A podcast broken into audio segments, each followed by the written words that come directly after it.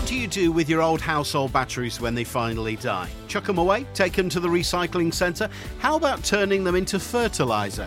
It's a novel technique of extracting valuable nutrients out of spent alkaline batteries. We'll hear about TraceGrow from Hutchinson's in a minute, and we'll look back at the recent low carbon agriculture show, catching up with some old friends of the farming programme, and hearing of some new ideas like breeding flies for feed. They're a really high protein source, and it's a lot better for the environment than feeding them on soy. Plus, some timely agronomy advice, and the livestock and grain market reports, and the weather for the week to come. The Week in Agriculture.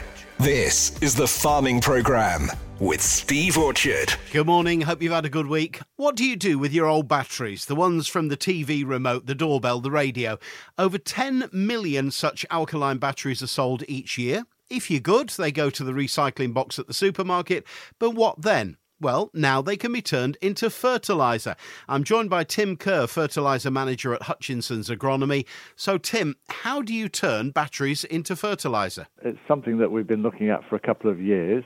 It's a novel technique of extracting valuable nutrients out of spent alkaline batteries, and uh, it's an area where I think we need to uh, invest more in as an industry to recycle nutrients as best we can, and this is a really valuable way of extracting trace elements from otherwise fairly uh, useless batteries. So, yeah, it's a very positive step forward, I think. How does it actually work then? You get a great big pile of batteries. What do you actually then do with those batteries? So, a, a Finnish company have, have patented a process of extracting the nutrients from it. They effectively crush the batteries and extract the residue of nutrients from them and then process that into a product that can be applied to crops.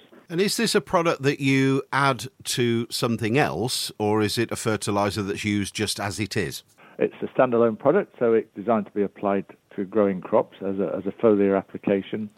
At the moment, there's a product that's containing manganese and zinc, uh, but we're also looking at other products in the future as well. I suppose the first thought that would come to mind is you're going to need an awful lot of batteries to make a significant That's... amount of fertilizer.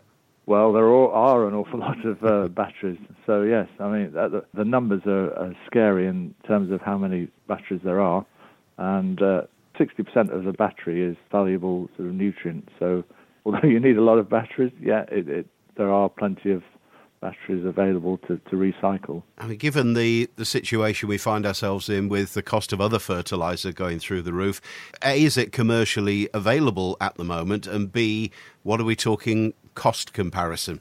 It's it's comparable with with mined nutrients, so uh, and it has a much lo- lower carbon footprint.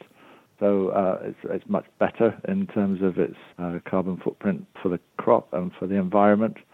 Uh, and yeah, comparative to, to any other products that are on the market. And yes, it's commercially available, and uh, we had it out on farm for the last season with some really good success. How is the, the fertilizer actually applied, Tim? So this is a, a foliar product, so uh, it's applied to the growing crop. It provides manganese and zinc. It's very simple to apply. It's a, it's a clear liquid product that uh, can be easily tank mixed uh, with other products. Okay, and obviously you've trialled this, and what have the results been like? Uh, really encouraging. Crops require small amounts of trace elements. They're, they are essential elements, and we're learning more all the time about how those essential elements can contribute to overall crop health and crop growth. Uh, and at the, at the moment, we're facing a huge crisis in terms of fertilizer supply and costs, and all these products can contribute to improving nitrogen use efficiency, which which then reduces our reliance on inorganic fertilizers. It reduces our reliance on imported fertilizers. So it, it helps in a way in, in food security. And, and we're looking at more products in this sort of area where recycled nutrients can be put back on the land. Okay. Uh, okay, Tim, thank you very much for joining us on the farming programme. Okay, thank you. Interesting stuff. There's more information on the TraceGrow website or Hutchinson's website, hlhltd.co.uk. Time for agronomy now with Sean Sparling. Morning, Sean. I guess in these uncertain times with huge supply and price concerns around fertiliser, any alternatives worth considering? Yes, a very good morning to you, Steve. Yeah, it's a massive subject, really. The whole area around crop nutrition, very interesting. And it looks like we're going to need to find all sorts of novel fertilising solutions for our commercial crops as things stand, trace elements and macro elements as well. Um, and there'll be plenty of ideas, plenty of miracles in cans which are going to appear over the coming months. Of that, I am absolutely certain, along with some of the products already out in the marketplace, which will be rebranded and retouted as the solution and the cure of all ills. Just make sure that there's some independent, corroborated trials data there to back up any claims made by any product you're thinking of using, though. Um, you know, when you get a product which quotes one trial as proving all, that should really be uh, viewed with scepticism. The battery thing, though, it's quite a small part of crop nutrition. Zinc, very, very important. We do have other sources of zinc, of course, but anything that reduces landfill has to be a good thing, in my opinion. I think anything we can do to utilise our waste and turn it into something useful should be applauded. All ideas absolutely welcomed, I think, at the moment. And but as I said last week, I think CRISPR plant breeding technology will be our, our main saviour. That way, we can move towards a world world where the necessity for any form of synthetic nitrogen or trace element applied nutrition of any description is reduced. And I have a feeling we might be a little bit closer to that end than we think. So, what a week it was. It was drying really nicely at the beginning of the week. Nice sunny days, bit of sugar beet, pea fields, bit of spring wheat, spring barley, spring beans, all going in, all going in well. Then 24 millimetres of rain for me on Wednesday afternoon, followed by a frost. I know it scuppered the drilling and the land work for a day or two, but the forecast is pretty good. It's sunny, it's windy, it's mildish, so we'll soon be back on the land again. Take a positive from it because there's nothing we can do about it. We needed a drop of rain. We're going to look back in a few weeks if it does come dry and we'll be very grateful for that inch of water. It'll do an awful lot of good. It's going to wash in the applied nitrogen, phosphorus, potash that's been applied over the last week or two for a start. It'll wet the root zone, so with a bit of sunshine, warming soils, these crops are going to be off like billio. So Winter weeks then. T0 well upon us now. Leaf 4 emerging in the stuff that was drilled before about the 10th of October, but it's more about soil type and variety than it is about calendar date, which is always the case, of course. Leaf 4 is your target with T0.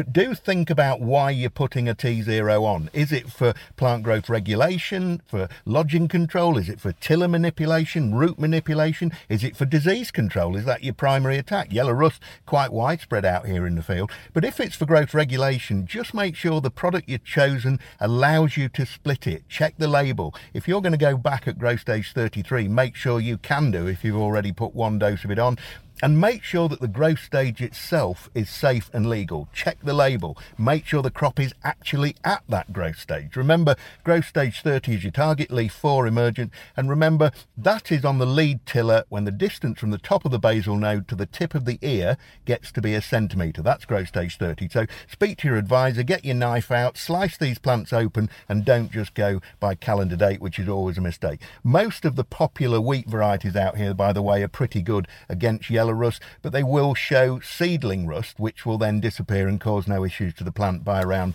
early stem extension. So things like strobilurins, tebuconazole, probably the best choice at the T0 timing and use these strobs to green the crops up. It'll help to encourage nitrogen scavenging. And since we lost chlorthalonil, T0 is really for correcting nutrient issues like that, like a bit of nitrogen, manganese, magnesium, and little else really. But you'll dry out a bit of rust in the field with strobs or tebuconazole. And remember that the main time to control septoria will be the growth stage 31, 32 timing and also the flag leaf timing, T1 and T2. There's plenty of rust out here in Skyfall, Gleam, Green, Kerrin, Insitor, Lili, Zyatt, and other varieties. But those varieties are probably more concerning because they're only rated sixes and sevens against yellow rust. But again, know what you have in the field and treat as and when the weather allows you to do so. Oilseed rape really running now. The buds rising means it's too late for clopyralid or clopyralid plus picloram products, and, and of course, way too late now for Korvetto.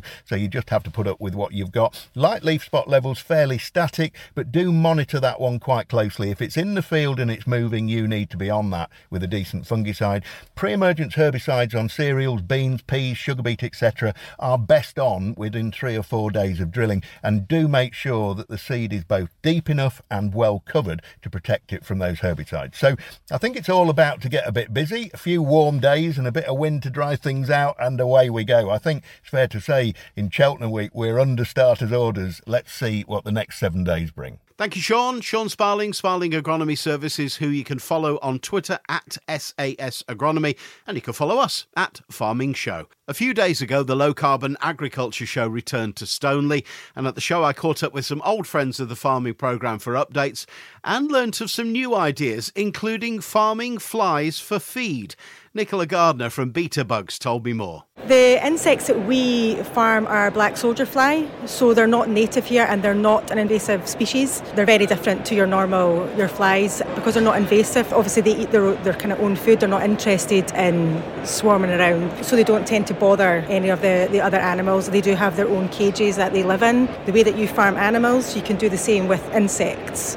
So it's just basically a little mini farm, but it's for insects. So, what are the advantages? Why would we want to farm insects? From a farmer's perspective, it's really good for, for the environment. So, they're a really high protein source, and it's a lot better for the environment than feeding them on soy. Uh, there's also quite a lot of benefits to the animals as well. It depends on what, what animals it is, but for chickens, for example, it really improves their, their gut health. Um, it is a really high source of protein for them as well, which is, gives them many different benefits. Even like their, their coats or their feathers, it's improvement to, to that as well. How do you actually breed them? The black soldier fly, they've got quite a short life cycle, so it's around about two weeks. So it's similar to if you think of a caterpillar turning into a butterfly. We have the eggs that then turn into larvae, and that is when the, they eat. So they turn into the larvae, and then there's the prepupae, which is when they're kind of encased, and then they'll turn into flies after about five to seven days. They've got quite a short life cycle, so when they turn into the full flies, they don't eat, so they only live to produce eggs. You're going to need an awful lot of flies. Are farmers adding this to existing food, or are they feeding the animals purely on the flies? Um, it would be as an um, added in ingredient, so it's a protein ingredient. So you wouldn't be able to feed them on the flies alone. Yeah, you would need a lot of flies, but one female fly lays between 500 to 800 eggs each. So it depends on obviously the size of the of the farm and what you what kind of output you're looking for. But it would be more as a high protein source ingredient or source rather than a full meal. Interested? You can find out more at betabugs.uk. There was a lot of interest at the show around the stand showing electric quad bikes. Mark Montserrat from Off Road Electric. What have we got here? So, here we've got uh, a full range of electric vehicles, right from the two wheel drive UBCO uh, electric motorbikes through to the British made uh, Eco Charger quad bikes, through to a company called Hisun that makes electric UTVs or side by sides. Uh, people call them Gators. And then um, I also deal in um, electric tractors and go all the way up to electric converted Land Rover Defenders. And uh, next year we'll be the dealer for the Munro, which is a Scottish built large uh, capacity SUV. Are people actually moving to the new technology yet? It's happening. It is slow. Some some farmers will be more cautious than, than others. I mean, certainly um, the, the sort of organic farmers and people who are kind of practicing new techniques are perhaps more open to electric vehicles. Um, obviously, farmers are all cash strapped, um, and electric vehicles tend to be uh, more expensive at the outset, and then your running costs are much, much lower anyway. So quite often you can finance the difference between petrol and electric from the savings in, in, in, ele- in fuel. So it's generally about 10 times cheaper to run an electric vehicle, and actually the UTVs are very competitively priced. People buy electric because they want to, to, to work indoors or, or in greenhouses or around animals um, who don't want to be spooked by loud motors. Yeah, lots of different applications for them. On a practical point of view, one of the things that's slowed the development from regular cars into electrical has been battery life and mileage and so on. For quad bikes and tractors running on electric, how long will the battery last? You're talking about from lead acid 15 to 20 miles of range. And then on the lithium, it just depends how much battery capacity you want. So immediately you're sort of up to 20 to 25 miles some of the larger vehicles could do 30 to 35 miles. On an off-road context, that's a long way to go. When you're st- when you're slowing down an electric vehicle, it's putting power back into the battery, and so it's quite efficient. And when you stop, you can just leave it running. It's not it's using minimal power. And it's completely silent. And are we at the point yet where traditional full-size tractors are moving towards electric? Probably not. I think we need to wait perhaps a few more years for batteries to really get more efficient and, and lower cost for, for the larger tractors to, to start to come in. More info from Mark at offroadelectric.com. Agri-EPI Centre were on the programme last May for Innovation Week, and they were innovating at the show, talking about automating lettuces. Duncan Ross, tell us more. This came on the back of the understanding that there's been a real issue with accessing labour, especially from Eastern Europe. and that's going to be even more difficult this year, probably. So a lot of sectors have been finding the problem with accessing people to come and do some of these harvesting jobs, whether it's picking fruit or harvesting uh, lettuce or flowers or all of the other crops that need doing by hand. So we were working and uh, established a project working with partners at Grimme, PDM, another large lettuce grower, IDS, which is an imaging company, and the University of West of England, looking at how we can bring together a project to actually lift a lettuce clear of the ground, separate the outer leaves, and deliver it to a flow wrapper and take away all of the human element behind harvesting an iceberg lettuce. It's not commercially available yet, but it is work in progress. So we still need humans just at the moment? At the moment, yes, but effectively, if you can do this, you're removing that back-breaking work of bending and cutting and lifting uh, and you're actually redeploying people to a different part of the process, which may uh, end up opening up you your business to a different pool of labour. So you're not necessarily looking at those young, sort of 20 something um, young men who perhaps will be people who are doing that. You may be looking at something more of a, uh, a factory type process. So you're standing under cover, you're standing upright, you're not doing all that bending and lifting, uh, which makes it more attractive to other people. All right, Duncan, thank you. Welcome. Nice to see you.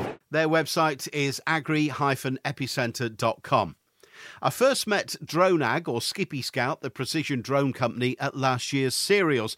They were at the Low Carbon Agriculture Show, so I got a quick progress update from Emma Scorer. A lot of our customers with the increase in nitrogen rate have been asking if we can recommend nitrogen um, based on what Skippy Scout finds. Um, we've developed based on the green area index, different areas of the field, what nitrogen you need, and we are currently working on getting that into your spreader as a map. Just to take a step back, for those of who didn't actually listen to my interview with Jack last year, 30 seconds on what Skippy Scout is. So, Skippy Scout is a software app that you plug a drone in and you pick some points of your field and it basically crop walks to them points for you. takes a photo at two meters and then flies around the field, comes back to you and then it uploads to our servers and we have image recognition and AI that finds weeds, green area index, crop cover, um, we could do flowering, different things depending on the crop. Now, it was very much in its early stages last year when I spoke to Jack. Are we fully commercially available and everything now?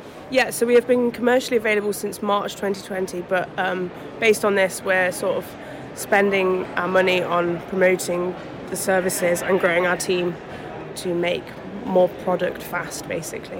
And where can we find out more about Skippy Scout? Um, on our website, skippy.farm. A few months ago, I spoke to Ian Wheal at the launch of their livestock data platform app Breedr, B R E E D R. Ian, for those who didn't hear our chat last year, quickly, what is Breedr? Breedr is a, a livestock data platform that helps farmers understand the performance on their farm, but then we also then use that data to help them get better prices for their cattle. So, since we spoke a few months ago, what's new with Breedr? Uh, so, look, there's a few things that are happening. One is uh, we've just launched a cash flow product. So, for all these farmers that are capturing data, we're actually able to use that weight information so that as the animal grows, we can release cash to you as a farmer to pay for feed, to buy new cattle. Really sort of speeds up that whole process because, as you know, for cattle, they live for 24 months. You don't get income until month 24. We can now help you get income any stage through that life cycle using data that goes under it. And then the other really exciting part is we're now launching sheep. Sheep is coming to the Breedr platform. We've got our first 50 sheep farmers that are already on there, and as of April, we'll be ramping that up to sheep farmers, and it will be free for sheep only users, which is great. So, similar model to cattle. And with all of the other benefits that come with it. So, you'll be able to put your data on, trade those animals, collaborate with other farmers, benchmarking, and so on. So, yeah, it, it's a very exciting time for, for us. It's obviously growing nicely and the business is good. So, what's next? Probably two big things that are next for us, which is why we're here at the um, Carbon Ag Show, is to actually try and understand the carbon impact, and so farmers can start to articulate that. And with that, we're starting to look at things like regenerative farming, what we can do to support regenerative farmers. So we have our own mapping system that's coming in to be able to support that, and we'll be also integrating with other people to do that. And then I think the other big thing is we're now building more and more supply chains. So we have three of the UK's biggest supply chains now using our platform to run uh, beef supply chains, and we're now able to support farmers to get included in those supply chains and get better returns. And again, more info at breedr.co or download their app. Great to see so many people at the Low Carbon Ag Show, which is back at Stoneleigh next February. To the markets now, starting at Louth Livestock Market with auctioneer Oliver Chapman. Morning, Oliver. Good morning, Steve. Another weekly roundup from here at Louth for Monday, the 14th of March 2022. Starting with the prime cattle, which saw the heifers and the steers top from both the same homes of J&S Brooks of Strubby, steers to 240 pence per kilo, engrossing 1,389 pounds, while the heifers top at 239 pence per kilo, engross 1,407 pounds. That wraps the cattle up and moving on to the prime hogs with a slightly increased number forward, which saw an SQQ of 258.01 pence per kilo and an all-in average of 244.34 pence per kilo, which will be three or four pence dearer on the week. The top came for TJ Baxter of Alford at 304 pence per kilo, while the pounds per head was topped and shared by W.R. Hanson and Son of Coningsby and A.J. Colson's and Sons of Osgerby at 130 pounds per head. Moving on to the cool ewes, similar number forward, however again a slight lift in trade, which saw an all-in average of 131 pound and 71 pence, which would be some 10 pound a head dearer with the top this week coming for NA and AC Collishaw's Spalding at £219 a head. Finally, store lambs, which are a mix show on offer to leave an all in average of £51.45, pence, with a top for George Shaw of Holtley Clay at £94 per head. That wraps this week up. Tomorrow, Monday, the 21st of March, is Store Cattle Week with several already entered. Entries are still required for both the cattle and sheep for tomorrow's market, so please do not hesitate to contact me. This is Oliver Chapman for Masons and Louth Market. Thank you. Thanks, Oliver. And Openfield's Kit Dickinson has a look at the grain markets now. Morning, Kit. Good morning, Steve. Prices dropped sharply on Wednesday on headlines from the FT article citing improved prospects for a solution to the war in Ukraine. Although, on closer inspection, it does not look like Russia agreed to anything. President Biden's reference to Putin in his speech as a war criminal, followed by Putin's rant on the Russian TV blaming the West for everything, did not give much cause for optimism. There are those that fear that Putin will use any ceasefire to refresh his troops and replenish his munitions for a renewed assault. Let us hope that this is not the case. Old crop Ukrainian wheat and maize exports of some 16 to 17 million metric tonne are almost certainly excluded due to port damage, blockages, whilst prospects for their winter wheat harvest and spring maize plantings will diminish the longer the conflict goes on. Sanctions will unquestionably affect the Russian grain exports, meaning markets will drop and reallocate the demand elsewhere, which in short term means the US, EU, and India. It is therefore critical that there are no major new crop issues, particularly in the main exporting countries, which is a big ask given the increased cost of fuel and fertiliser. The effects of climate change and export bans, restrictions which are being imposed in some countries to protect their food security. Let us hope for a good harvest in the UK, or things could get interesting with new crop at a £50 discount to old crop. Looking at malting barley this week, new crop values continue to fluctuate depending upon the latest headline from the Ukraine conflict. A mixed week of weather, but spring malting barley has progressed further, with some areas on proper malting barley land now complete. Prices for new crop have closed the gap on old crop prices, and in some areas are now at parity. But as growers are planting, they are now selling forward at these historically high levels. Oilseed rape markets were supported earlier in the week by a firmer Chicago and weaker sterling, but then drifted a little lower due to the falling crude oil, which has now eased back to $100 a barrel. The market will continue to be supported by strong demand with a very tight supply on old crop, and a lack of buyers is minimising any price falls. With nearly four months left before we see any new crop, and with difficulty sourcing both domestic and imported seed, not to mention the volatile freight rates, forward months are going to be well supported. A lot of commodity weaknesses is based on the hopes of a resumption in supplies from the Black Sea region as talks between Russia and Ukraine progress. Yet, with much of the Ukrainians' port infrastructure being taken out, this will need a lot of time to be rebuilt. So looking at prices this week, feed wheat for March 280 to 286, May 295 to 302, November 240 to 250 pounds ex the farm. Milling wheat premiums are circa 35 to 40 pounds currently. Feed barley for March 278 to 284, May 282 to 286, November 220 to 226. Oilseed rape for March 740 to 750, May 745 to 755, and November new crop 610 to 620. Thanks, Kit. The Farming Programme. Five day forecast. A lovely spring week by the looks of it. High pressure all week brings calm winds, plenty of sunshine, and it looks dry for the most part this week. The wind, such as it is, will be mostly easterly all week. Cold tonight with a low of 2 Celsius, but mild for the rest of the week with daytime highs in the mid teens Celsius. Well, that's your lot for this week. Back next Sunday at 7 on Lincs FM or whenever you want from then on the Lincs FM app, podcast, or just ask your smart speaker to play the latest farming programme. I'm Steve Orchard. Until then, have a good week.